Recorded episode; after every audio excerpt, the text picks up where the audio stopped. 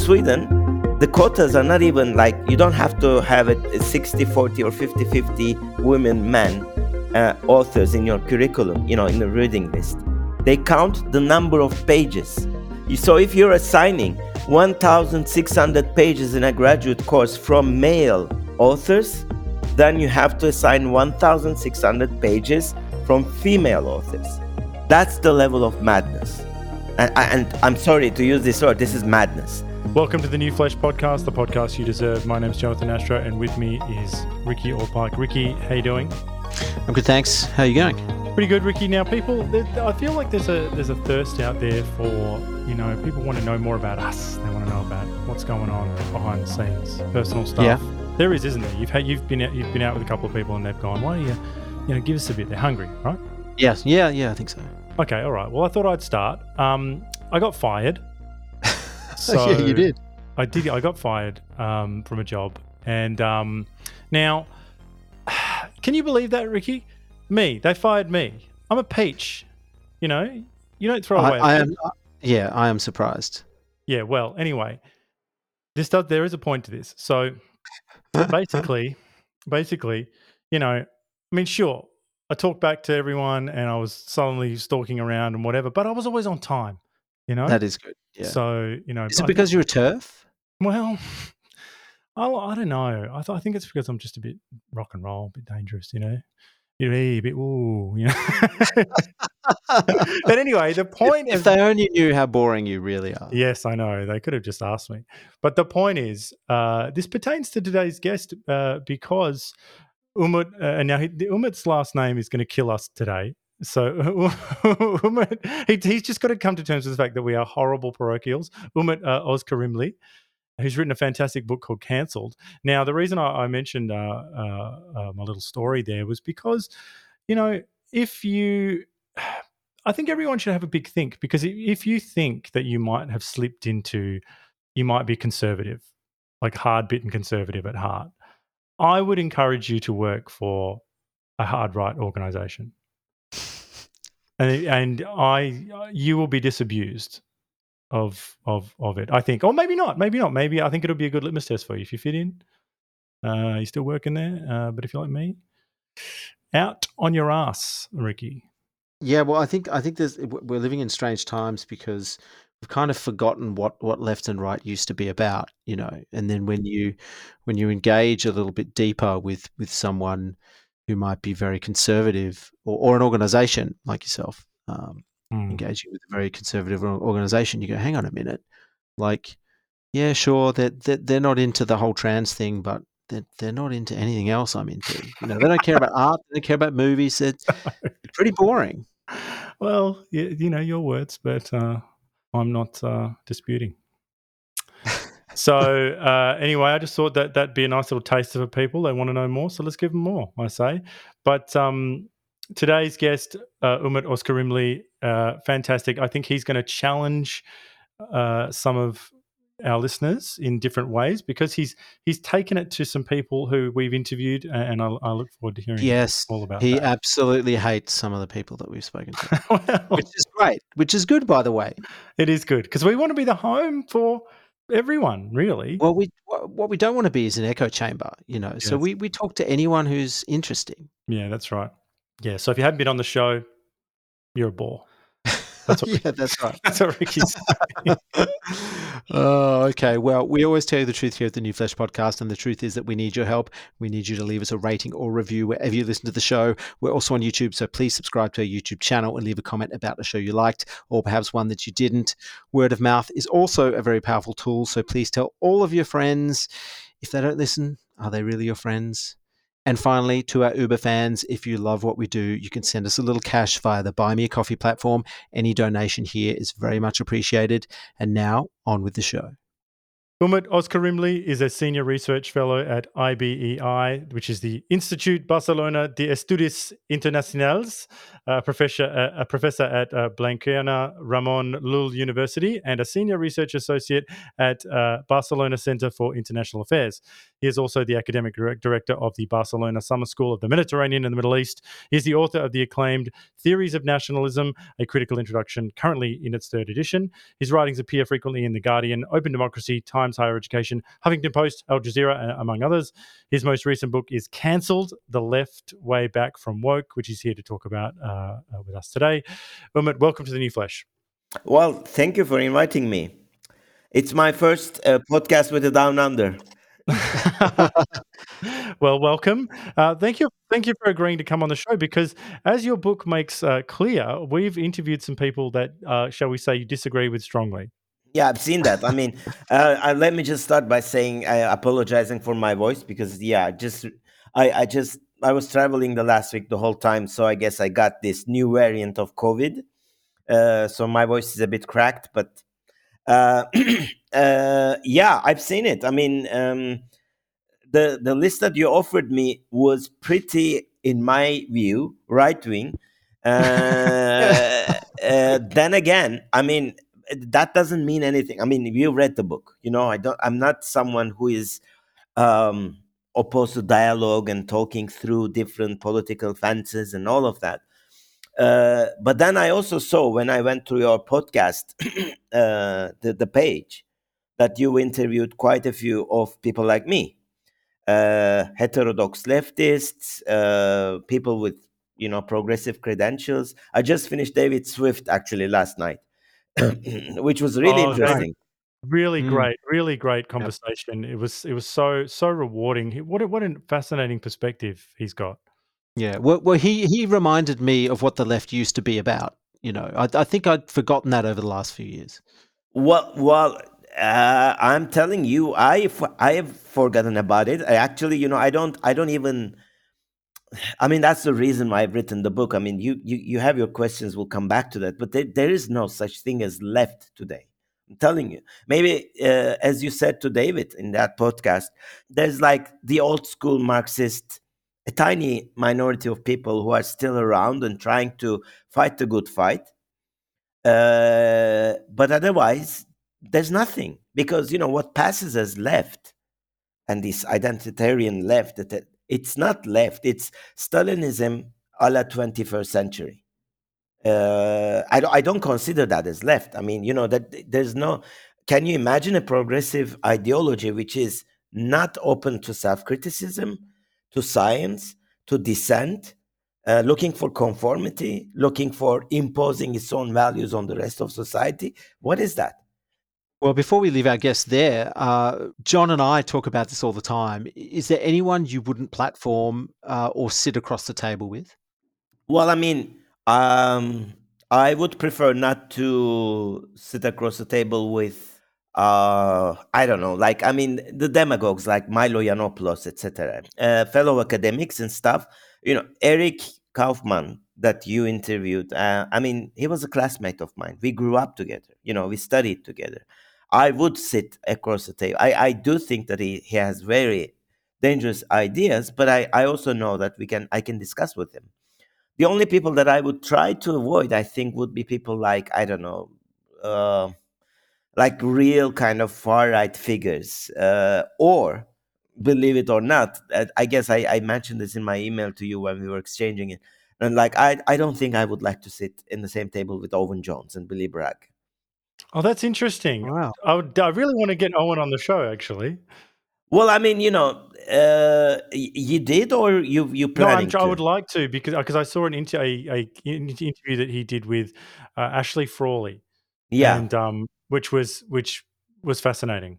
Well, that's the thing. I mean, you know, and and the Owen Jones of ten years ago is a very different guy than he is today. I mean, this whole trans issue, you know, have changed the balances, tilted the balance is in such a what I mean, uh, enormous but also kind of skewed way that we have a warped understanding. I mean, when I see him on Jeremy Vine show in the morning when he speaks about cancel culture and all, honestly, he sounds to me like a demagogue. I mean, and and he's. I mean, this is a well-educated, very articulate, good writer, and all of that. So, you know, why would I try to change the mind of someone who is determined uh, to, I mean, about his views, but also kind of prepared to spread the message to the masses? You know, that doesn't seem to be a good use of my time.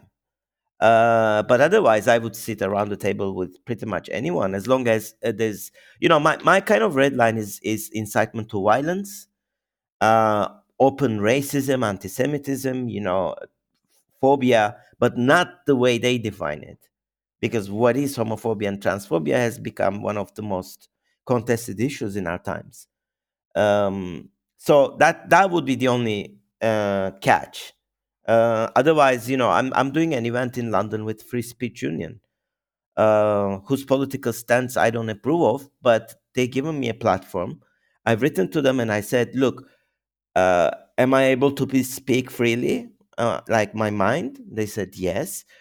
Do you know that? I mean, just just be aware that I may criticize free speech unions biased approach to cancel culture because they don't they don't criticize when cancellations come from the right say against pro-Palestine views, pro-Black Lives Matters views, etc., etc. They said yes, and they even said it, it would be good for our audience to hear someone who thinks differently. Now, this should have been this should be coming from the left. Yeah, absolutely. We talk about this a lot. Actually, I feel like a, a uh, yeah, I think about 20 years ago, uh, you know, because because particularly because you mentioned that it's an event that you're going to. I always think about the idea of going to a writers festival like 20 years ago and the types of different people that would have been there writing different books there'd be yeah there'd be conservative sort of agitators and there'd be gonzo journalists and all these different kinds of kinds of people all coming together and and you didn't feel the need to i don't know make sure like any one of them never worked again that uh, they were doxxed and their lives their family lives were destroyed I, I never had that impulse like i never went to uh, I, I, talk and went, oh, geez, now what I got to do is I got to get home and make sure I destroy that person's life for the book they wrote. Yeah, well, I mean, uh, you know that probably because I haven't written about it. But I mean, like the book was announced uh, on the 31st of March in, in the UK. Polity put the tweet out. Um, and then there was uh, kind of a marketing thing. Uh, they published the book at the same i mean they published two books on the same topic at the same time the left is not woke by susan neiman who is also a, a left-wing pro, a progressive philosopher we are very different because she defends a, a back to enlightenment kind of type of thing whereas i think that identity politics still has some things to say not in the way it is today but i mean it used to be uh, and within within a couple of hours not even a day the woke people, the woke academics have called a boycott on Polity for publishing anti woke books. Uh, and I said to them, I replied, because I have quite some following on Twitter, said, Look, as far as I know, you haven't read the book. You couldn't have because you were not on the reviewers list. I'm talking about two uh, well known. I mean, one is the, the Cambridge historian Priyamvada Gopal. The other one was a, a she's at the University of Sydney, Alana Lentin. She's she works on critical race theory and all of them. They said that using the term unwoke in the title of the book, Back from Woke, and cancelled, is serving to a genocidal project. The book is not, you've read it, the book is not about the trans issue. I mean, yes, of course, race and gender are used as examples, obviously, but it's it has nothing to say. And, and the only thing that I say about J.K. Rowling is that you can't burn books. That's it uh, and uh, and and you know uh, the, the title of the book was enough for people with hundreds of thousands of followers on Twitter to call on a boycott on an independent left publisher who is also publishing critical race theory, transgender uh, rights, books on transgender rights, and all of that. It's it's it's at the level of, of caricature right now. You know, it's like only the problem is with real life consequences. What if Polity didn't have the backbone and canceled the book? Well, I, I actually wanted to read the blurb of your book to give our audience a bit of an introduction to it and maybe to, to, to kick the conversation along as well, because I think it sums up the current political situation quite nicely. So, uh, right now, someone somewhere is being cancelled. Uh, off the cuff tweets or harmless office banter have the potential to wreck lives. The left condemns the right and the bigotry uh, of the old elites. The right complains about brain dead political correctness and the erosion of liberal values. In rea- reality, both sides are colluding in a reactionary, exclusionary politics that is as self defeating as it is divisive. Can the left escape this extremism and stay true to the progressive ideals it once professed? Where did this book come from and and would you mind giving us maybe a little bit bit of a deeper insight into your into your background yeah i mean it's both personal and political um, i mean uh, I wouldn't have written a book. Uh, uh, I mean, this is my first trade book. I mean, a book that I've written for a larger audience. I, I published six books before. I mean, one of them you mentioned. It's a textbook on nationalism, which is, I mean, which have been in print for 23 years now. You know, it's very popular and all.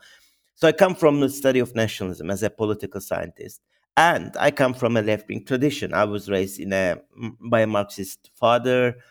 Uh, uh, which is you know uh, eh, before 1980s it wasn't such an oddity in turkey i mean we you know it was a strong left-wing tradition things have changed after the coup d'etats and and of course in the last 20 years turkey has become a really kind of authoritarian islamist uh, regime um, so it was my own kind of tribe so to speak my political tribe uh, and then there's a personal aspect of it, and and they they kind of converged uh, uh, around 2018. Um, as you probably know from, I mean, it's mentioned in the book. Uh, I was living in Sweden, so I was I was actually exposed to the some of the worst aspects of woke. Um, the other day when I was listening to Ashley, you asked her whether Canada was the wokest country in the world, and she said Canada and New Zealand maybe well, I'll add this to this list Sweden, uh, not Denmark and Norway. Narcissism of minor differences, the Freudian, and it's, it's a really huge. I mean, Denmark is not as woke as Sweden or Norway. And Norway is, you know, but there's a huge difference between these countries, the Anglo Saxon uh, immigrant societies and, and Scandinavian Nordic ones. Swedes would not accept that they're woke. They're closed closet wokes you know to use the word from sexuality and all of that. They're really hypocrites. Like they would ad- uh, advertise a position. They would uh, for they won't say it's affirmative action. They won't establish a quota for women. But then if meritocracy dictates that a man gets the position they withdraw the position we were not i mean yes and it happened several times you know i can give you so many examples. There's a famous judith butler incident in sweden. A political scientist erik ringmar uh, was teaching a course. This was the beginning of the era of decolonizing the curriculum. He was teaching a course. I knew him from nationalism studies. We, we were at the lse at the same time. Um, he was teaching a course on interwar period. Uh, but for some reason and, and he was forced to include some you know the gender balance etc into his curriculum he added a reading from judith butler to his curriculum. Not that he thought it would be very helpful but you know there was a lot of administrative pressure and all of that. And the students complained about it. They said they don't understand it. Uh, and and they can't see the relation of judith butler's text with interwar period history so the following year, he took it off his syllabus. What happened was, at the end of a protracted process, he had to leave Lund University because of this pressures and all of that. Now, and he wrote a book about this. Unfortunately, it's only in Swedish, but they did an interview with Judith Butler. I think I should say now themselves because she, uh, they changed their pronouns recently and even Judith Butler said, "No, that's not you know the way you you you act." In Sweden, the quotas are not even like you don't have to have it 60 40 or 50 50 women men uh, authors in your curriculum you know in the reading list they count the number of pages so if if the number yeah so if you're assigning 1600 pages in a graduate course from male authors then you have to assign 1,600 pages from female authors. That's the level of madness. And, and I'm sorry to use this word. This is madness. You know. but what what if one author is much more concise than the other one? I mean, it's so stupid. Some. You know, I the- mean, the- you the- know, am I going to sit there and count the number of pages that I assign as readings? Let's just start number with of that. words, number of w- words. words and, and i mean what is this like kind of you know so i was cooking in sweden uh, but i was too busy because you know i had a little son who uh, had a very um, malign and rare form of, of childhood cancer neuroblastoma so i've spent four four and a half years fighting this disease in different parts of the world uh, and when i lost him when I lost, we lost him in, in July 2018, I decided first to take a leave, a sabbatical. And it was also, you know, uh, related to psychological issues. So uh, I was on medical leave as well. And I came to Spain, and, and the idea was to write a book on the far right and populism, you know, because I work on nationalism. It seemed to me to be the logical next step. What is the relationship of nationalism? What type of nationalism? uh, we have to have in order to get these votes going to people like Trump, I don't know, Meloni, and all of that. So, yeah, you know, that was the idea that I had in mind. But then I was cancelled. I was cancelled by a, uh, everything is in the public domain. The legal process has been over. Uh, so I can say it very easily. It was a bogus Me Too case. Uh, a person I had a relationship with outside academia uh, just you know accused me of some sort of uh, stalking. So it wasn't sexual harassment or anything like that. Uh, i had to fight it legally and she was convicted of defamation on uh, out of you know seven out of 11 counts. The process is over. Um, so i wasn't cancelled i survived. But the point is i survived because i had a lot of documents that could prove that I was innocent. And and I went I had to spend thousands of euros to prove that I was innocent in two countries, by the way, because the Turkish government jumped on these allegations to to say that I was a terrorist as well. Uh, so I became a terrorist pervert overnight. Uh, then I realized that the people who were attacking me were not only the Islamists, the right wing, but people from I thought belonged to my tribe. And these were these included a substantial number of my friends who could have just sent me a text message and asked me, Umut, we know you. You've never had anything in your life like any, I mean, you've been in academia for 25 years, squeaky clean record. What happened? Just tell us. No. Virtue signaling on Twitter, outrage mobs, and I became a trending topic on Turkish Twitter for a day. Uh, I lost, nobody wanted to represent me legally because I was too toxic. Uh, it took me six months to publish some documents on in the like on a blog, and then a victory, a legal victory in Sweden, to come across the other side of the wall. And then I said, okay, there's something terribly wrong here. Uh, this is not the left. This is not the progressive. I didn't want to write a memoir. I didn't want to write about my own personal history uh, it's nobody's else, no, no one's business. Maybe I will one day, but but that's not the, that wasn't my point. I wanted to show that there's something fundamentally, let's use Shakespeare, rotten in the state of the left today, in the kingdom of the left, so-called left. So that's how the book came into being. And and as I said in the prologue, I mean, I used Alice uh, in the Wonderland and and the rabbit hole. You know, I fell in the rabbit hole and I climbed back. One one thing that confuses me a little bit, Umut, about about your your cancellation and this hashtag Me Too. I've uh, now I've been led to believe that the torch of the patriarchy burns brightest in majority Muslim countries. So in, in Turkey, I mean, could couldn't you just laugh the allegation off and go back to high fiving all the other men in the corporate boardroom? You know, or or, or has Turkey gone woke as well? But I was having a, a Zoom meeting with the famous, the historical, the first uh, of its kind, Alan Sokal, of the Sokal affair of 1996. You know, who exposed the, ho- uh, who sent a hoax article to uh, oh the, yes, the social the original hoaxster. Yes, the original hoax, the the the, the hoax. he, he you know he happened to read my book and and we started to to have a conversation about this and then we decided to meet so we had a very long conversation it was amazing you know it was like talking to a legend uh, because he's done it before uh, helen pluckrose james lindsay and peter Boghossian. you know he's done the first thing and and the people he outed were derrida lacan uh, Julia Kristeva, you know, Irigaray, etc. All these people who were using mathematical theories that made no sense, basically. And as a mathematician and physician, he saw through all of these things. So one of the things that I told him is that, uh, and I'm, I'm, you know, I live in Spain. I mean, after Sweden, I, I haven't lived in, in Turkey for almost 15 years now.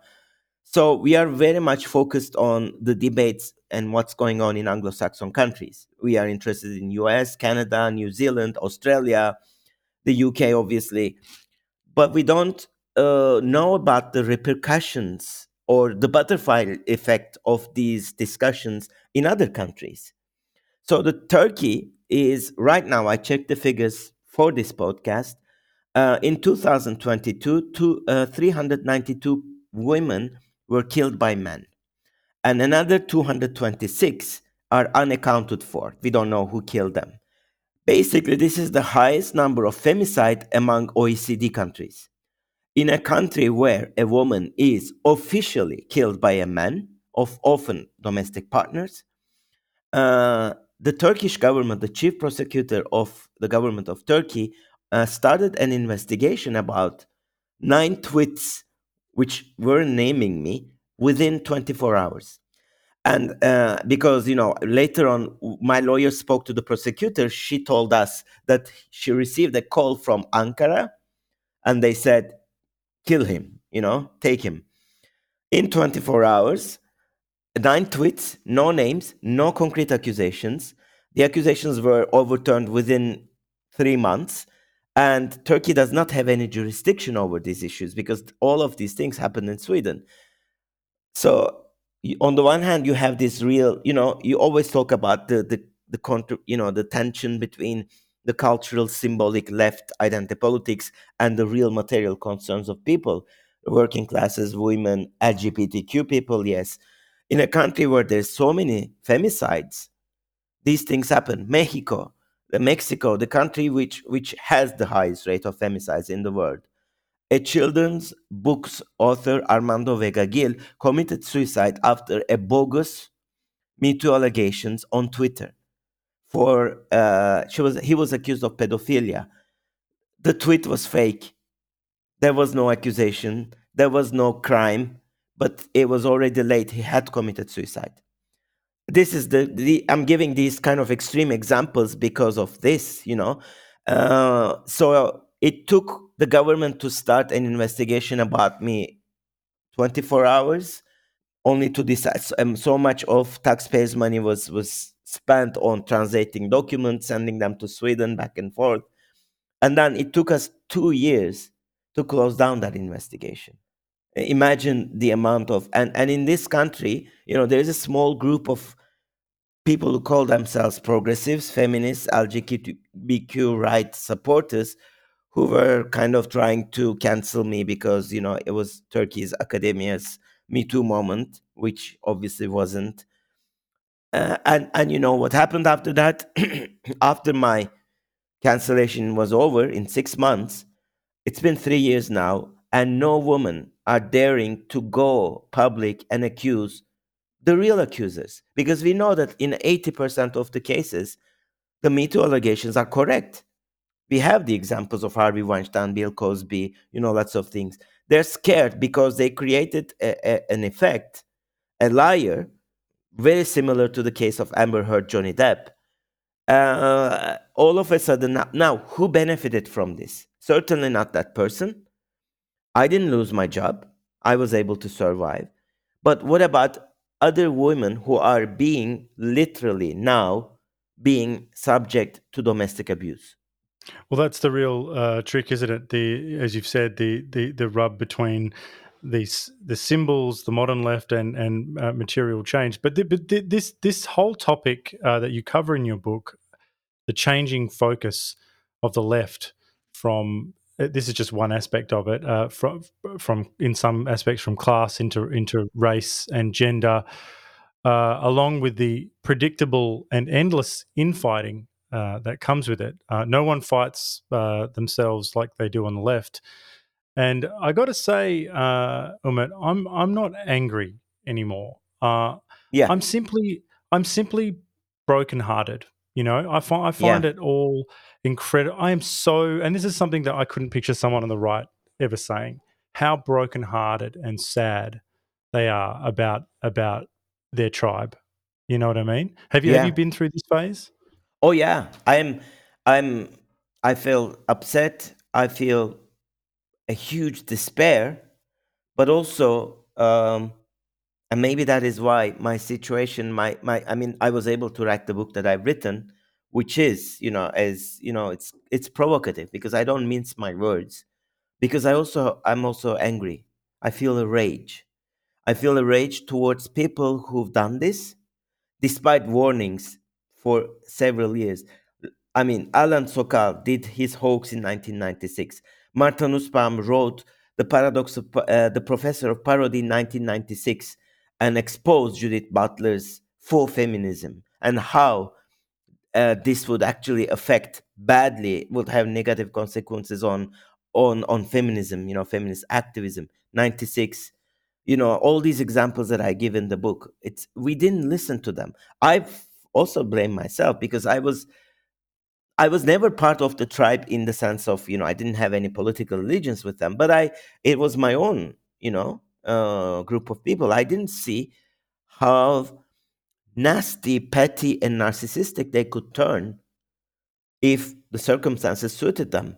You know, we're assuming uh, DeSantis and Trump and all right wing political actors for pursuing a personal agenda, which is true, obviously. But what about left wing so called intellectuals and activists? Uh, I mean, I spend a lot of time discussing this dynamic between victims and perpetrators. It's not the same anymore. Is is is is a tenured white uh, transactivist professor trans or cis, whatever that means. Is is it really on the receiving end of the power kind of binary? I mean, all all women who are attacking gender critical feminists or J.K. Rowling today are themselves white.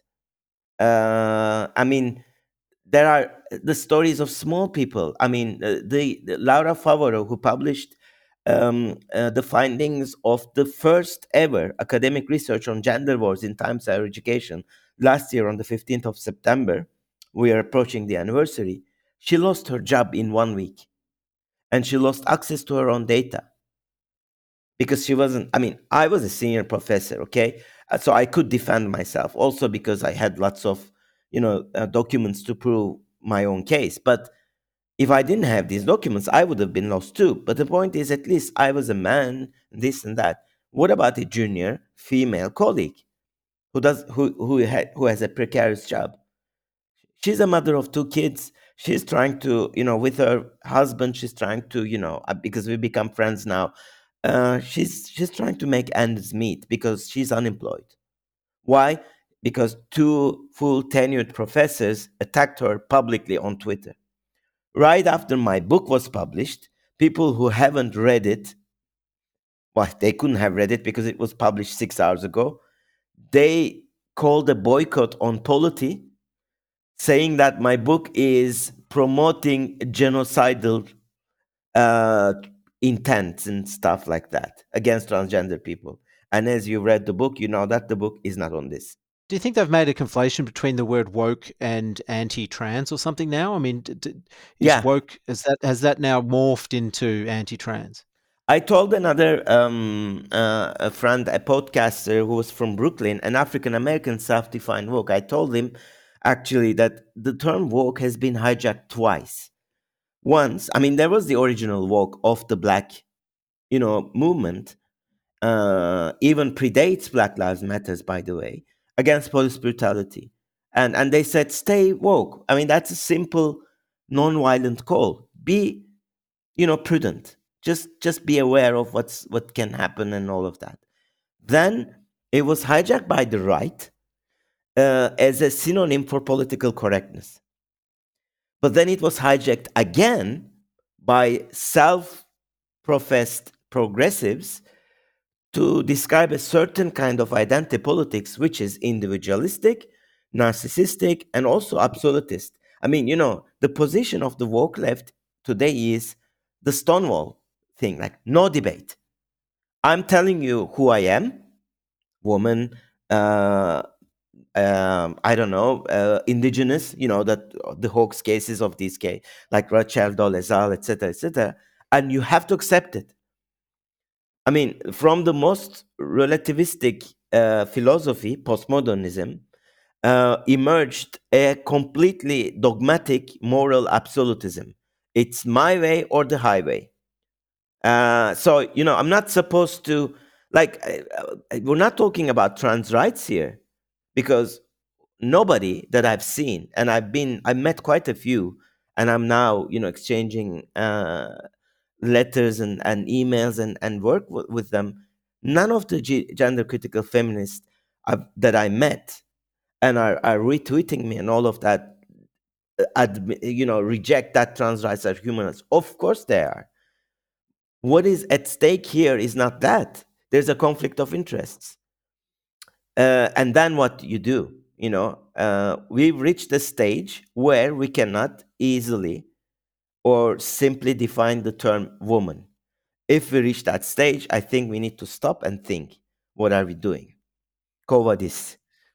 Well, speaking of women, I, I think the problem problems with the modern left are illustrated nicely in your book with the exploration of, of two women's marches in the in the United States. Can, can you talk us through this? Yes, I mean I've I've done that was a stylistic trick. I mean I, I like writing and and this book was kind of quite quite quite good in the sense that it it I mean because I I left all the academic straitjackets aside and and because I I'm I'm used to writing I was contributing to the Guardian until I became toxic myself between 2018 and 20 um and I like this kind of way of personalistic style. So I thought, okay, let me just not, you know, suffocate people with jargon and all these kind of discussions that, you know, 52 types of gender and all. Let me just actually start with a real life example, a story which shows what I'm going to argue in the chapter. Now, the Women's March was, was one of the best examples of this. The first Women's March in uh, Washington, Women's March on Washington in uh, 2017, after Trump's election, was the biggest, largest uh, march in the history of United States, and that was established by reliable, non-woke Harvard academics, MIT academics, etc., etc. Uh, soon after the march, well, actually, even during the organization process, but soon after it, it the identity politics came in, and then people were divided according to different identity categories. Pink pussy hats. Oh, you know, what about transgender wo- women who don't have a, a uterus? Uh, what about uh, uh, people of color who don't have a pink pussy? What about knitting, which is itself a colonial practice?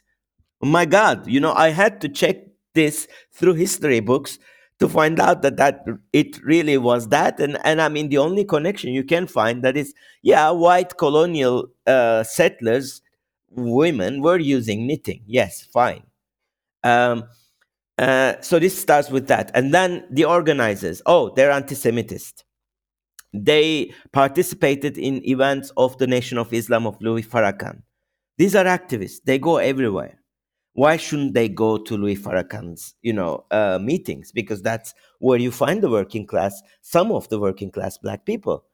Um, and and we're talking, by the way, about an organizi- organizing committee which consists of black people, indigenous people, a Muslim, and none of them is straight.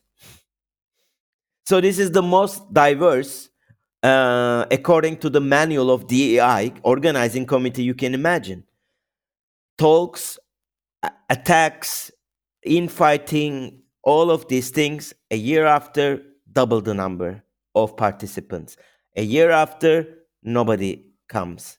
The last time I checked, because also the pandemic uh, interfered, I think in 2021 or 2022, it was only 8,000 people. So identity politics killed a movement. Uh, another story that I use is, of course, Black Lives Matter. I mean, Black Lives Matter itself, that's something that I learned. This was positive, a, a positive discovery of my research. Uh, some of the management of the movement, uh, in particular Alicia Garza, are aware of the problems with Black Lives Matter.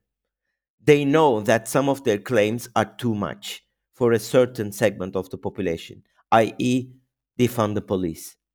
They're also aware that they could not control Antifa's violence uh, because they, they were not, you know, they didn't have a centralized organization. So the local chapters were the ones who were, you know, doing these things.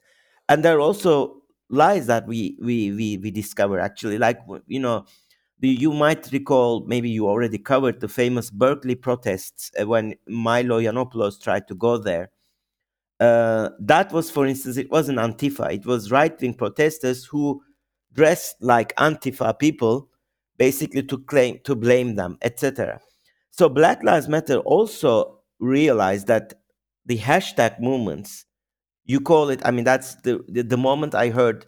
I think Rick, it was you that some some one of you calling the mash, hashtag me too said okay these guys i'm talking to them no way because you know i've done a lot of work on me too for personal reasons but also the real me too is nothing like that the real me too of tarana burke is not a hashtag movement there is no organization they just have refugee centers for women for battered kids they're doing activism that's it that, that's the only thing they're doing but nobody knew about Me Too until Alyssa Milano came up with the hashtag in 2017, which is really sad.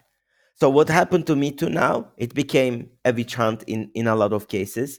And of course, in, in, in certain cases, because of this witch hunt, some real criminals got through the got through the cracks links. I'm, I'm pretty kind of suspicious. I, I'm, I'm not going to be commenting on a legal case, but I have to say that I'm quite uh, kind of suspicious when it comes to Brett Kavanaugh, for instance. But we didn't have a chance to fairly judge this person because it was all over the culture wars. We've had a similar similar case in Australia, quite high profile, where um, where a lady, uh, a young young lady, accused uh, someone of of rape inside of Parliament House, and that's turned into a total debacle where you know it didn't even get a fair trial for the, the guy that was accused. And and i guess the wash up is that we don't really know what what what happened. So no we don't we don't know. I mean and, and we're not always lucky to get a, a live kind of i mean we watched the johnny depp amber heard case live you know we had the kind of i mean it was it was a great experiment because at least we could decide for ourselves like the jury who was sitting there and i mean you can see how toxic that that relationship was on both ends and heavy substance abuse and everything. And I mean, and, and it's very clear that if Amber Heard had not accused Johnny Depp of physical violence and rape, she would have won. Because, you know, we've read the messages that he sent her. I want to burn your body, dump you in a whatever sewage and all of that. But when, when someone claims that, you know, she's been raped with a broken whiskey glass, and then there is the picture of that whiskey bottle intact provided by your own attorneys the following day, then you realize. And I mean, you know, this is also something was very kind of uh, personal to me. The divorce money that she was supposed to donate to uh, Los Angeles Children's Hospital, where my son received treatment, was never donated. I mean, such a such a simple lie. Like it took one phone call to to to basically find out that this money was not donated ever. So so wait, obviously the guy walks free. Even though he might be a psychological abuser, we don't know. We didn't have a chance to to discuss any of these issues.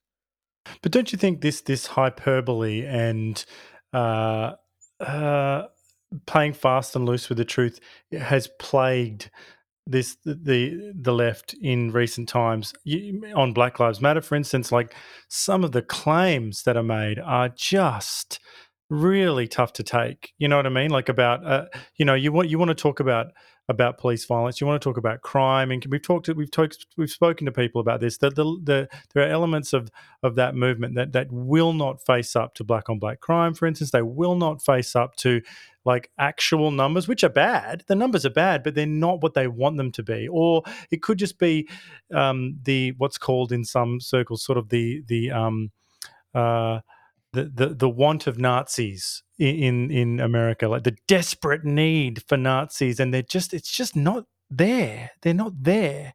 They're, you know what I mean? Not in the way that the left wants them to be, but but but that's just tiny examples of of hyperbole that have have made these people come across as as completely unhinged. And meanwhile, we're getting further and further away from building schools and helping people and making yeah. material change. Look, I mean, and and I mean, this is the reason why I mean, I I still stick to the to the kind of label left because you know you've discussed this with your various uh, uh, guests. It is about class, right? It's about neoliberalism, uh, uh income inequalities, and all of that. I mean, like if you want to talk about women's rights, why don't we talk about Iran, what's going on there, or Afghanistan, or Turkey? Why aren't we talking about, for instance, you know, and this example is used in the book. You, uh, uh, the critique of of like, okay, if you look at the numbers, there is a difference between the household income of blacks and whites. Five, uh, the white families are five times more, um, earn five times more than blacks. It's getting better throughout the years, throughout 60s, but it's still there's still a gap which can be explained by institutional racism, by lots of other factors. But what we're not offered is the inequality within the black community. Because when you look at the numbers, and I'm not talking about like random, I mean, Pew Research or Gallup or the national statistics, you see that the black wealth, 70% of the black wealth is owned by a few families. Obama's, Oprah Winfrey, Beyonce. So it's not, I mean, you know, you don't have equality within the black community either. Uh, and what do you do with, for instance, the Latinos who vote for Trump? What about the Asians who are super achievers, uh, higher achievers, you know, at least in, in terms of, so that it's, these things are complicated. That's why I kind of, you know, tried to find, uh, I mean, what, what I wanted to do with the book was not only to just repeat the criticisms that lots of you know other people have done before or after me but i wanted to suggest something as well like constructive. I know that it's not perfect i know that it's incomplete but at least you know i, I looked for and and i discovered that there is this race class narrative that a lot of people now are using uh, which kind of combines these two things like cultural recognition and economic needs. Uh, and they give this message to voters of both Trump and Biden, and they saw that people understand the message. Now, whether they end up voting for Trump or not is another question. And we're not in a position to, to question this if we are for democracy. Okay? I mean, you might just want a philosopher king, but that's another discussion. Uh, but but the, the point is, you know, there, there are things that, that are being done. We don't see these things. And instead we discuss, yeah, I mean, that's that's I think that's what brings all three of us together. We discuss pronouns. I mean, I was logging into your sites and I see my name and then pronouns. And I said, everyone, everyone hates this. Squadcast is, is yes. If you're I know, I, I, I can guess that it wasn't this. The, the, the, but this this app, everyone on the right and left hates this. Uh, they get on and they look at it and they just go, you know, uh, in Norm, Norman Finkelstein's got a great quote. I'm going to swear now. In his book, yeah. he says, "When I, um, you know, when I see pronouns, uh, you know, my first in- instinct is to say fuck you." you oh know? yeah, it was, it was my first. It's my first instinct too, and I was tempted to write "fuck" as pronouns. but then I said, I mean, I know these guys. Like, like I did listen to their podcast. I know that it's not them. You know if you were them like and, and if you're true believers in that again you know i am on of the be kind kind of brigade i mean i wouldn't sure. reject I, I call judith butler they them because that's what they want okay fine but the point is what if i make a mistake am i going to lose my job because that happens mm-hmm. sometimes definitely Yes, definitely. Like I mean, and that's that's the part uh, of of you know I do ask in my class. I, I like I teach undergrad students in in Spain. Okay, the Catalan bourgeoisie, 19, 20 year olds. I also teach in math, uh, master's levels, but the first years I like teaching them because they they are the generation Z. They're the, the generation about whom Jonathan Haidt and Greg Lukianoff have written their book, The Coddling of the American Mind and all. It's amazing. I mean, you know, they they're really different. And they're they're diff- I'm I'm Generation X, so you know there, there's like a gap, huge gap. And I tell them in my first class, look, guys and gals, I'm not going to ask your pronouns, I'm and I'm not going to censor myself in this class. So all I ask you to do is, if something that I say or the pronoun issue makes you uncomfortable, come and tell me, and I'll fix it. Don't run to the dean or write a petition or send a tweet and take a picture uh, and then say, uh, you know, Umut said. Uh, But Umut, can't you yeah. just this is a, this is a good work jitsu move? Can't you just say, "Oh, I'm Turkish. Uh, like there are other ways of knowing," you know, and sort of go down that route. Use your, you know, your background as a bit of a shield. There, you could just say, you know, actually, I'm the minority here, and you should be apologizing. I don't to want me. to.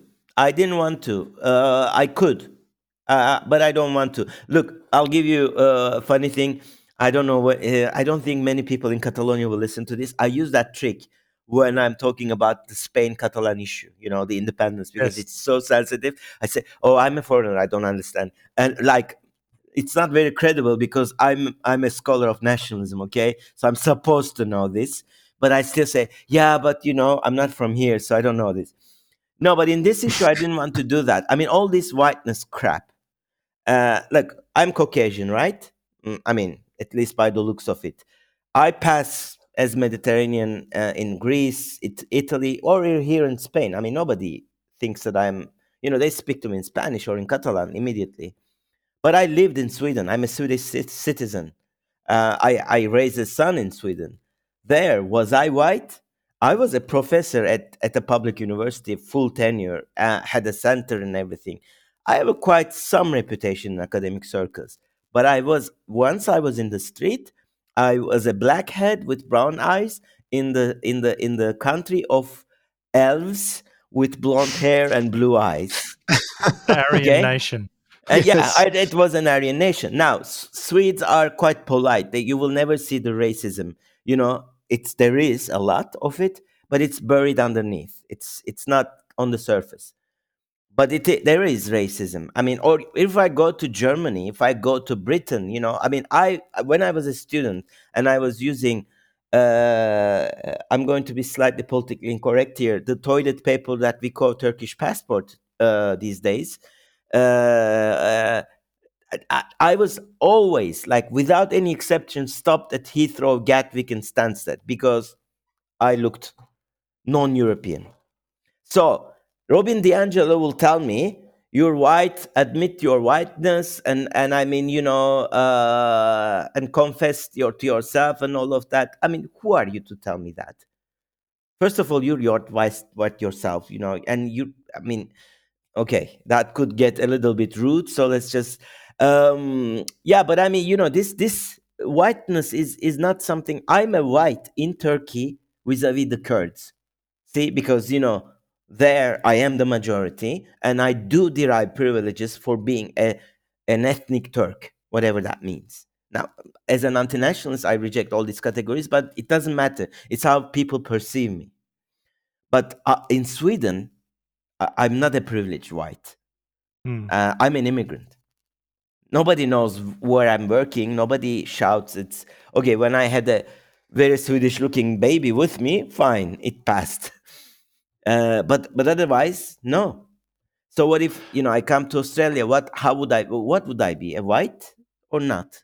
I don't know. Yeah. Yeah, I Mm. think you'd, you'd probably just you'd fit into the it'd be uh yeah Greek, Italian, Australian Yes. kind Yeah, of exactly, something Huge, like huge. that. Well, well, one of the reasons we wanted to get you on the show as well is because your book challenges, uh, obviously, um, some of the strongly held ideas in the politi- the politically homeless space. Uh, uh, it's also very well written, your book, and I and I, and I mean that. Uh, but you know, you take on, uh, yeah, Jonathan Haidt and and and a few other people who've who've who've sort of been leading this charge.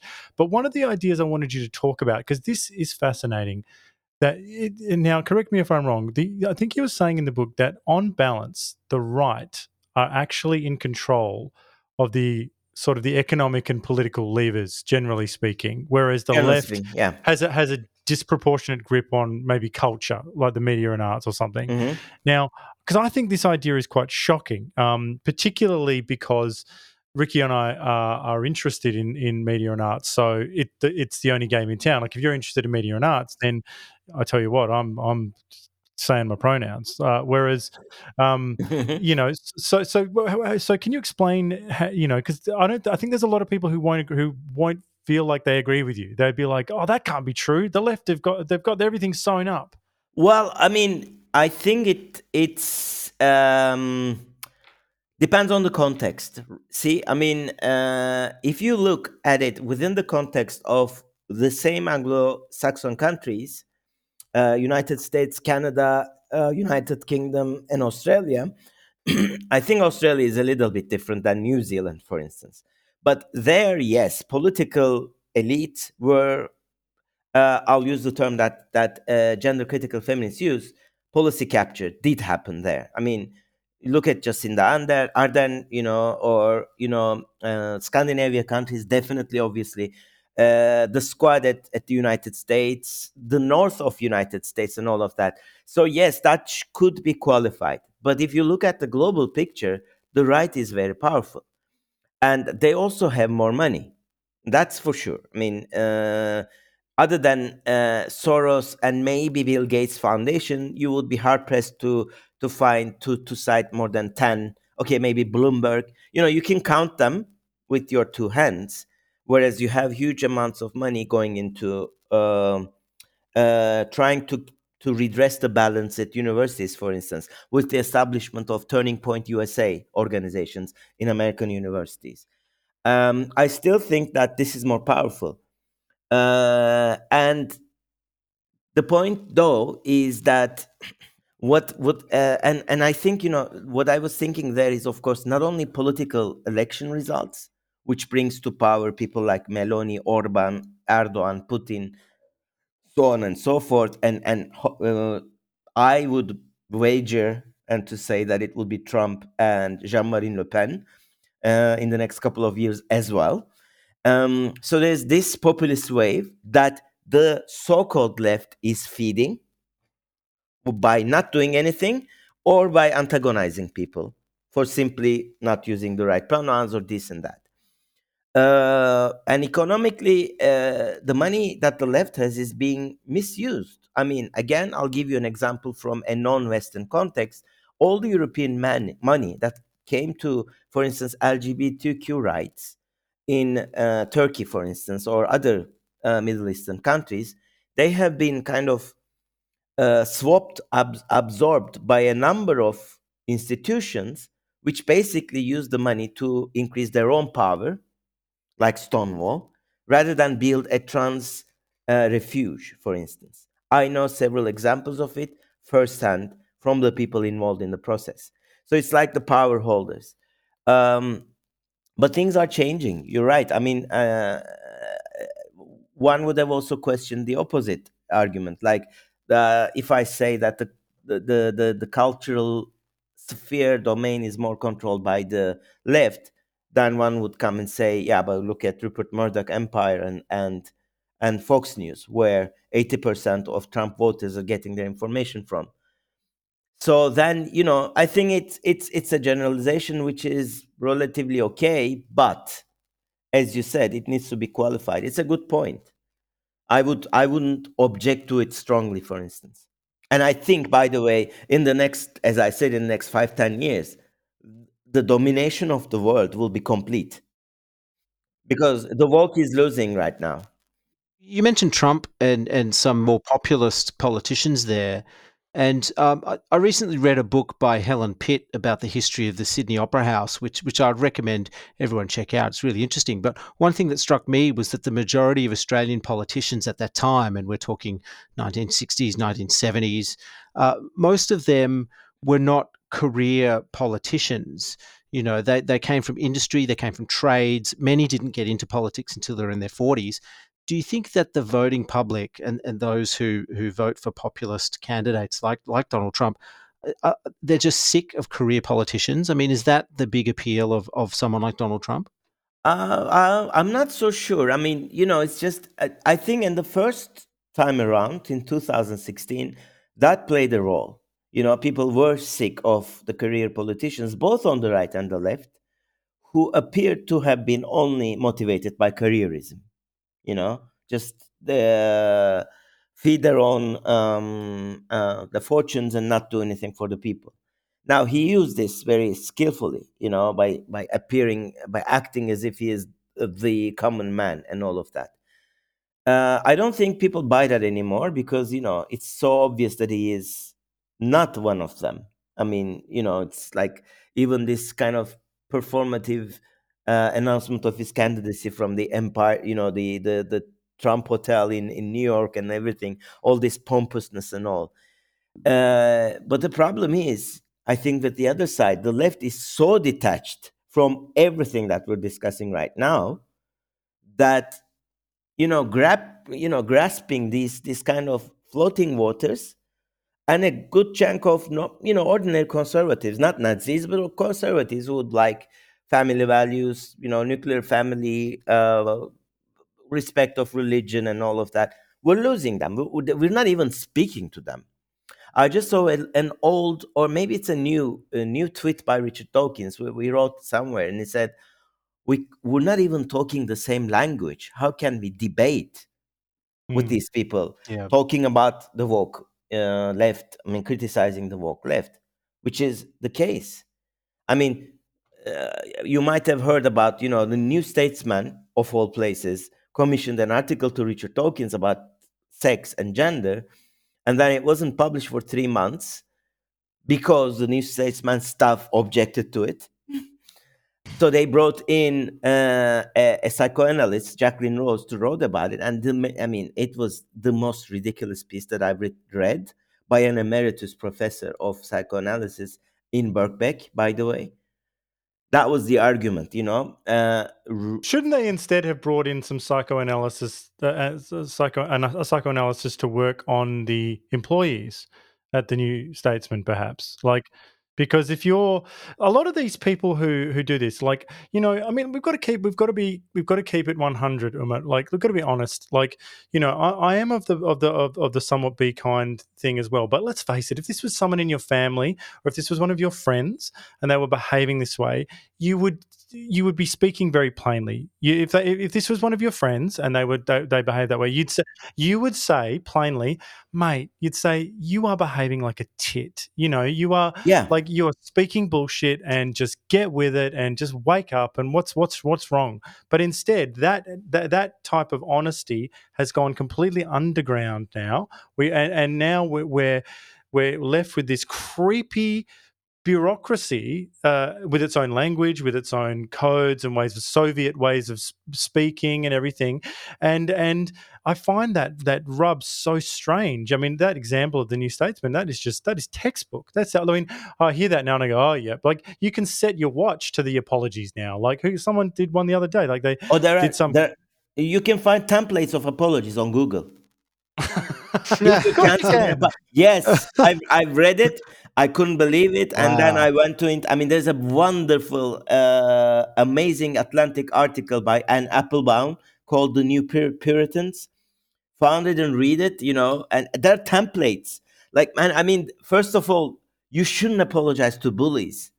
Rule number one if you're mm. being bullied, you don't. If you made a mistake, yes like when you know uh, uh, i mean you know if there's something that you did wrong then of course you should apologize. But one they're not interested in your apology. They want to finish you. And and you you know why uh, john? I mean one of the things that the reason that the honesty is dying is because people are scared. Uh, with Alan Sokal, we were discussing about this, you know, quoting Jonathan Rauch's book on, on the constitution of knowledge He's you know one of the friends of Jonathan Haidt, the same circle. Um, what what is the effect of these cancel campaigns on the onlookers? You know, because you can't cancel J.K. Rowling, Dave Chappelle, and they couldn't cancel me because you know I was big enough to survive, and also I had the you know the truth on my side.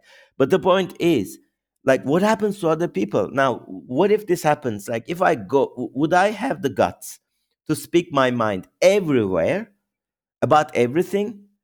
Well, if I'm going to lose my job, I'm not so sure. I'm not saying that I'm, you know, writing this book was a suicidal act for so many people. But okay, I mean, I was, I, I, I tried to do it because I believe that uh, if you don't fight now, like it will be too late. Uh, and and that's the thing. Yes, there is no honesty, and that's why I was so pissed off with my friends. Like, if I'm accused of something, of which I may be guilty, or, by the way, why don't you just call me and say, Did you do this? Did you harass someone? Did you make someone feel uncomfortable? And I say, Let's just say, because we're friends and nobody's hearing, I say, Yes. What he or she should say to me is, You're dumbass. You made a mistake. Go and apologize and don't ever come near me if you're going to behave the same way. That's what friendships friends for, right? I mean, what is this thing of rushing to Twitter and then, well, your f- David Swift told it, right? Why didn't they go and work in a soup kitchen? Because nobody would see them.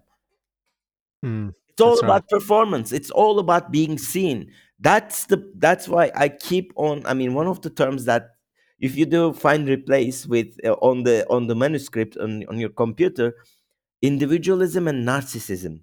Narcissism is the worst problem. Me, I, I matter.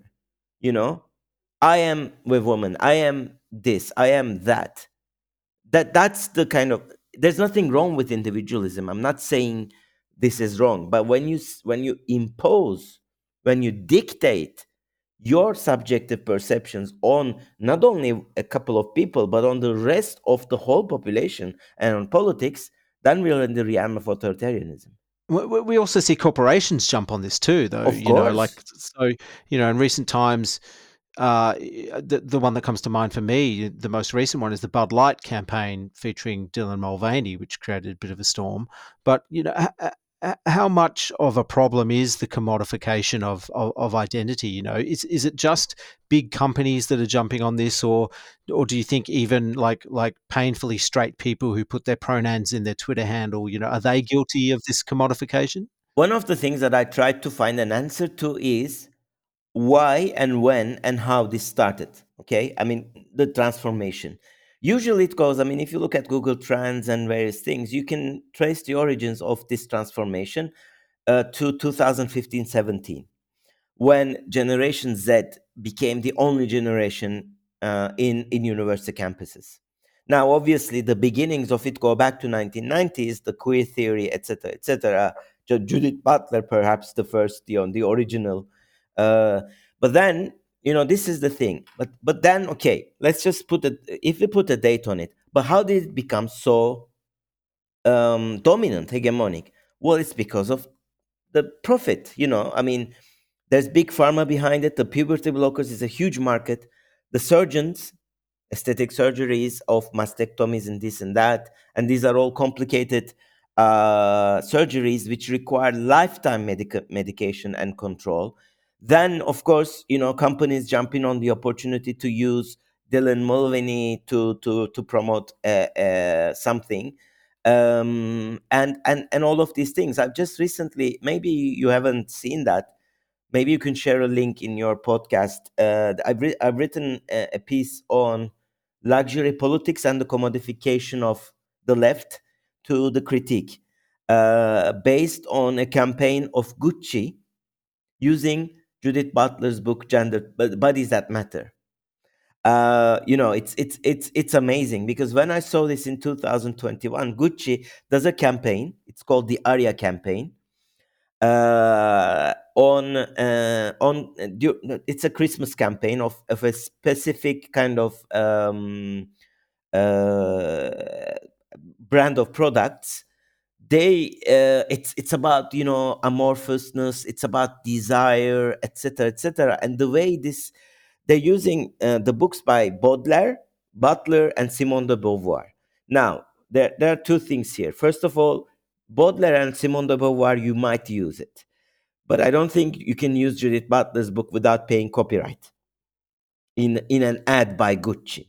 Okay, and the whole campaign is based on erotization and sexualization of desire. That's the whole thing. I can't even quote it because it's too complicated. Um, and so what? I mean, is this is this how? I mean, this is the thing. And then I'm looking at the origins of identity politics, chapter three. I mean, you know the people who invented identity politics, the term identity politics, and practiced this. Uh, first, the Combahee River Collective, the black feminist lesbian activists, Barbara Smith, Beverly Smith, and Demita Frazier. Two of them are unemployed. One of them is living on scholarships, working around. They are the ones who invented the term identity politics. And what they were doing, they were writing in 1977.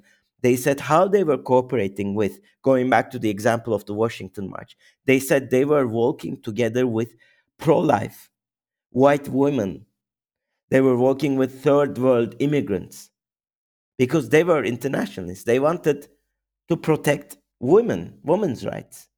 And for that, now they use identity in a very specific sense. They said that they felt discriminated as lesbians and as women of color, of course. But they didn't base the whole politic on that, you know. Whereas today, and that's you know that's the term that I use in the book. For them, identity politics was about politics. For today's left, identity politics is about identity. And identity is sacred. It's beyond politics. Like honesty, you know, don't be a tit. How, what, what, how can you, John? How can you even say this to, to a friend of yours or your partner? This is domestic abuse. yeah, that's right. Yeah. I mean, Yes. uh, do you know how many people have lost their jobs for for doing such things? Uh, I mean, and and and I'm not saying that people should use hate, uh, should refer to hate crime or incite to violence and all of that. I did start. I did also use the example of Capitol Hill riots, but that right shows something else. The Nazi question that you mentioned. It's, it's as if they want to see Nazis. Now, there's only one uh, academic study, part uh, research done on uh, Capitol Hill rioters, on the people who are actually arrested. Okay, they're not white supremacist groups.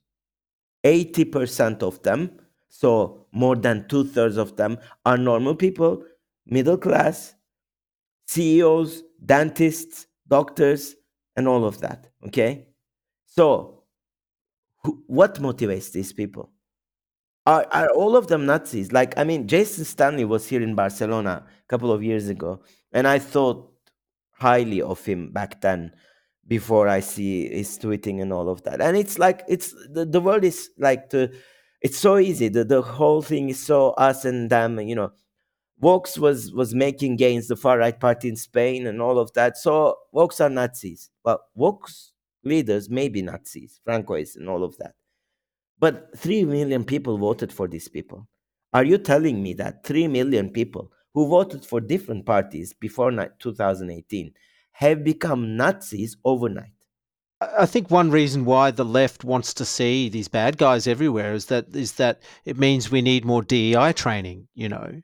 So and Well, you, you've written about Yeah, they don't want to understand, they don't want to talk, they don't want to listen. But but they also want they also want to charge you sixty thousand dollars to Exactly, Robin DiAngelo and Ibram Kendi. Yes. Yeah. Yeah. Well, you you've actually done some interesting stuff here. I mean, what what did you find out about these programs in in your Uh, research? I mean, it's it's do they it's, work? it's it's scientifically proven that they are not only not work, they're counterproductive. I mean, uh, I'll I'll just actually let me see if I I can find that um, uh, the part on and, there are five reasons for that that I quoted. This is just you know a straight uh, quotation from from that research from that particular research. Um, why uh, DI training doesn't work, basically. Uh, I think it was in chapter three. And by the way, you know, in the to fill in the blank, you can just tell me what you think about my book as bona fide liberals. I think. I loved your book. I, I, I- thought it was fantastic and and so uh, again challenging and because I've read read a lot of books in this space uh, the last couple of years, and yours stands alone, and I, and I'm always most fascinated by the books uh, from a left perspective, and um, yes, I thought that the, the, the contributions were were plain. You know what I mean? Uh, and I, I I just think everyone should should really check this out and start to think about where they sit on this spectrum. eh, You know what I mean? And um, start to see through the narratives a bit. Yeah, this is from uh, this is from chapter three, page seventy nine of the book, and this is this is on paraphrasing the findings of the most comprehensive research on DI training, uh, which spans a lot of institutions. Um, uh, the, the findings are simply why they don't work because they've established that they don't work. First, short term interventions in general do not change people. I mean, not a huge surprise, I think. Second, anti bias training may activate stereotypes. So it actually reproduces stereotypes black, white, you know, it- makes you more aware of your own identity in a way that you were not before. Third, training inspires unrealistic confidence in anti discrimination programs, DI training, that uh, things can be fixed quickly. I call, pay $60,000 to Robin DiAngelo, two, two days of workshop, and it's done. Four, this training may leave whites feeling left out. And five, uh, people in general, and that's a psychological finding, react negatively to, to the efforts to control them. Now, going back to the question that you asked me in the beginning, one of the reasons that I kind of, you know, took the effort of writing this book was because I was radicalized as a left-wing progressive person. You know, people are telling me that I should do certain things, and if I don't do them, I'm a bigot, far-right enabler, uh, fascist, Nazi, genocidal guy with genocidal instincts, and all of that. And, and, and, uh, you know, I've never bowed to authority in my life for, for 53 years, and I'm not going to start doing it now. Well, in, in the short time that that that that we still have you, uh, I wanted to get your take on what what what do you think of the the kind of strange alliances we've been seeing recently between sections of the traditional left, let's say the the gender critical women and and the right. You know, we, we've spoken to a lot of gender critical feminists, and yeah, there seems to be a coming together of of the left and right in this regard. Like, how do you think that's going to pan out? Um, now there are two different questions here because this, the final question, how this is going to pan out, is a different question than the first one. I actually think, and I told this to Julie Bindel in her pod- podcast, I actually think that this is a healthy thing, like that they can discuss among themselves. This is the true left, you know. There are people who are actually taking money from the right or who are producing some discourses that are, I would say, very, you know, dangerously close to transphobia. A good example is, of course, the KJK Posie Parker uh, situation that you went through in Australia and New Zealand as well. Uh, and some organizations which, uh, I mean, okay, they, they do good work uh, in Britain, for instance, Sex Matters and a couple of others, but the money, the sources of the money probably is not coming people from the best intentions. But the point is, the left, the feminists, were able to discuss this. So this is healthy. At least they were having a debate. Now, how this is going to pan out, I would firmly stay on the side of the liberal progressive camp and not go on to the right. And but I think this is uh, I see those people who are right now cozying up or getting closer to the right as my target audience actually because I'm not going to change the mind of convicted cultists, either on the left, the woke, or on the right, you know, the populists and all of that. But there is a huge, huge group of people in the middle who wouldn't want to go to to those lengths. so I would fight with the feminists. sorry for that, uh, and try to tell them that look, I mean, you're not to blame for Nazis attending your your mm, demonstration and and raising their fists. That's bullshit. You know, that's something that uh, people like Owen Jones wants to use against uh, gender critical feminists. But having money from them is something that might skew your politics in the in the future because Some of the people that you're taking money from don't want female or women to be freed. They want them to be confined back to their homes, to uh, you know, no more traditional relationships. I'm sure things that you've talked with Louise Perry and a couple of other people. I do see some dangerous trends. Uh, one is one one that is clear, uh, much closer to my own area of expertise is this new national conservatism uh, trend uh, that uh, was established by Yoram Hazony uh, with pro-Israeli money, and it's growing and growing and and and absorbing more and more people. Eric is a very active part of it. Uh, but see, this is this is the difference. Eric and I are completely on the on different sides of the political spectrum, but we don't block each other. We still speak because you know am I going to change his mind? now? Is he going to change his my mind? No. But at least we speak. And imagine that there are so many people on the gender critical side and all, all see these kind of nonsense about all of these things. Um, I would recommend the book to your. I mean, you know, it's it's out like a couple of days ago. A, a great summary of the debate on gender wars, sex and gender, uh, by Alice Sullivan and Selina Todd, two of two former cancelled cancelled GC critical feminists.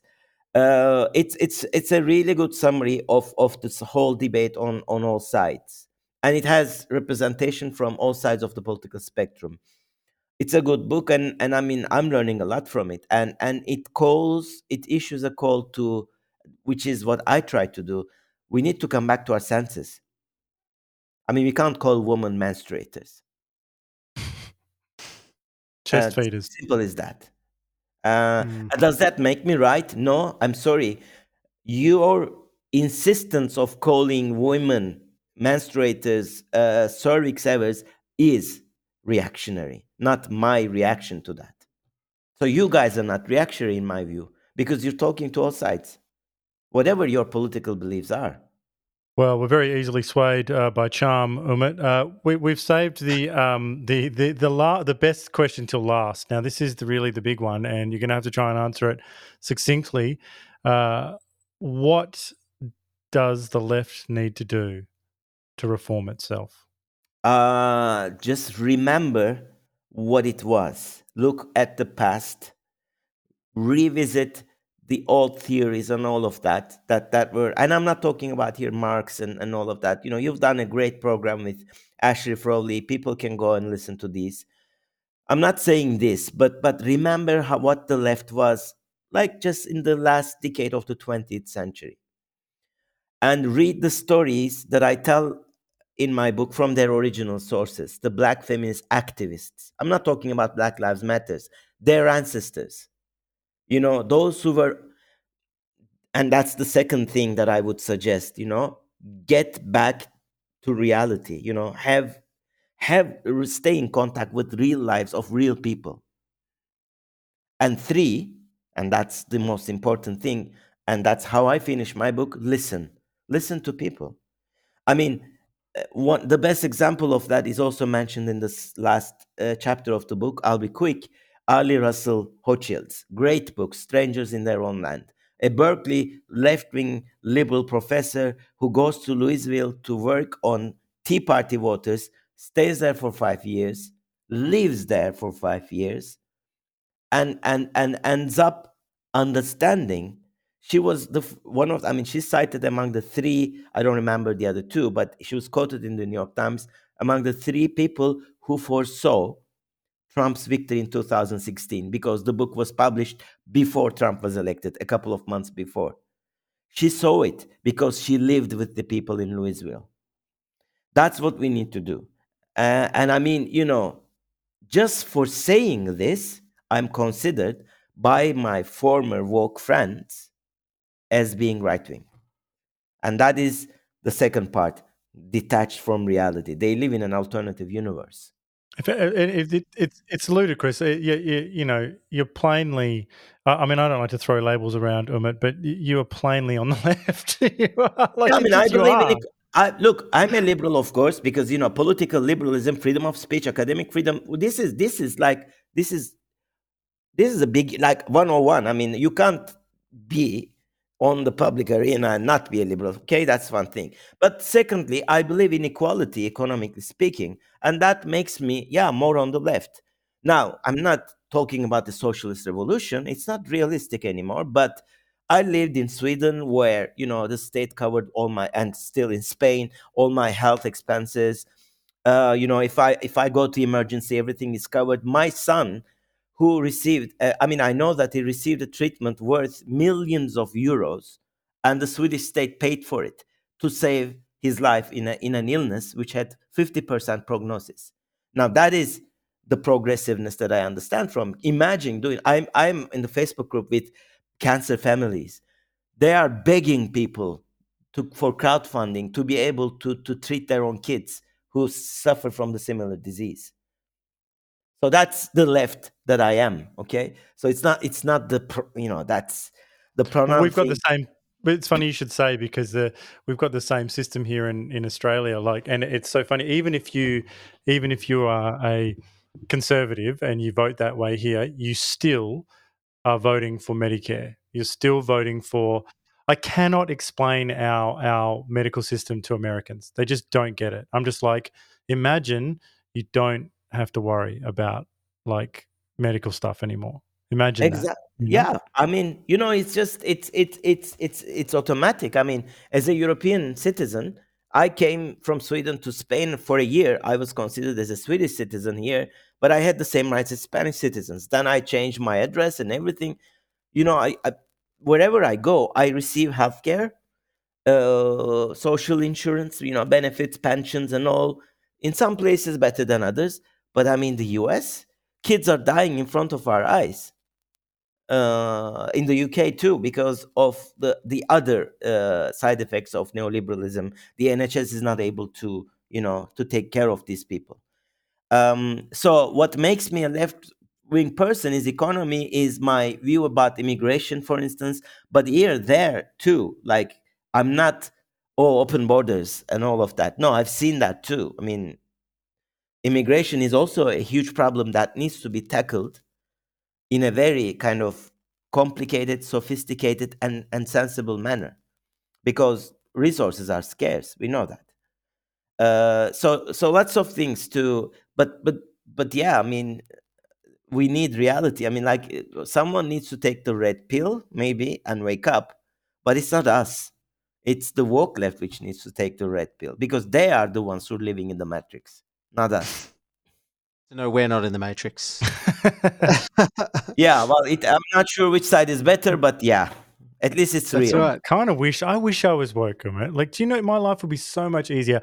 I oh, would, like, I could write a film and it would get funded. I could I would just go to any. Party. But you wouldn't write the kind of film you want to write, though. Yeah, but I still it wouldn't matter. Like, and then I could go to any party and I could just say nonsense and people, you know. Whereas now I have to go to these things and I have to be quiet can't talk about the podcast, you know? Well, don't be. See, we are increasing. Like, see, in the last year, several books have been published from within the left. You interviewed some of them. There's Kenan Malik. There is Olufemi Taiwo. These are all left wing critiques of identity politics.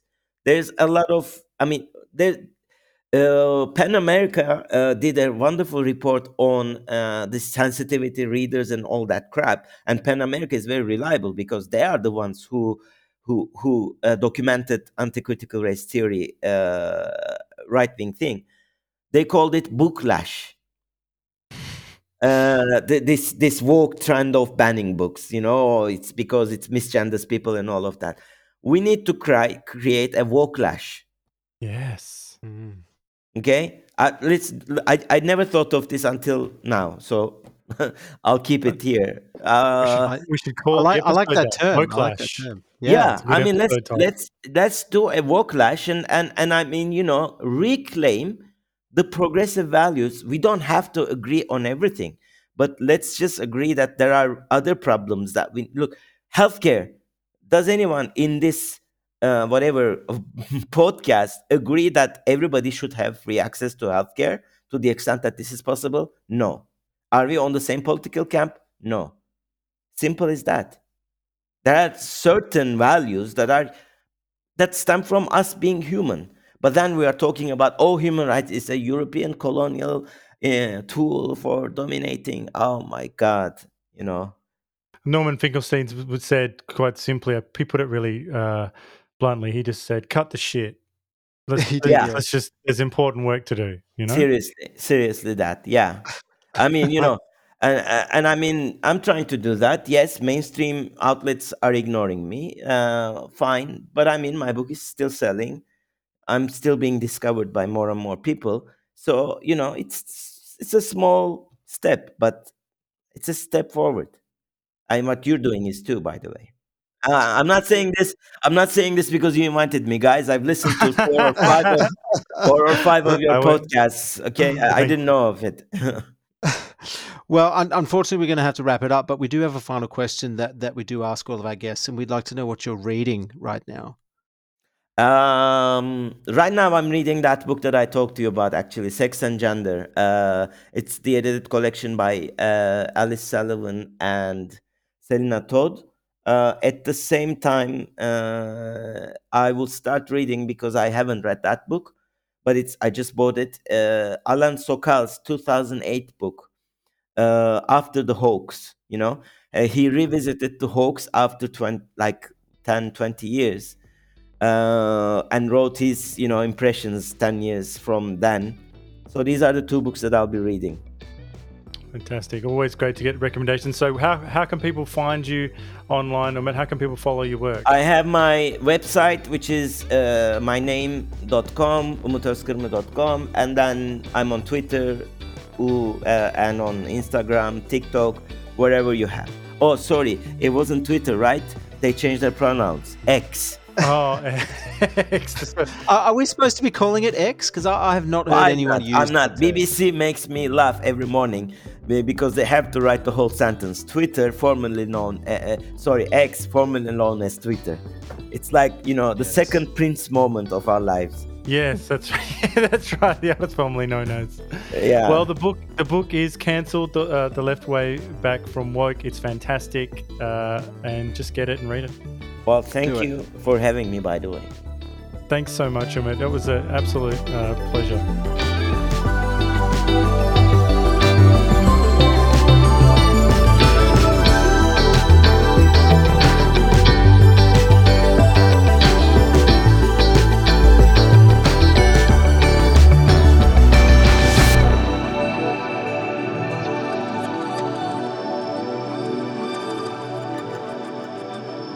Thank you for listening to the New Flesh podcast.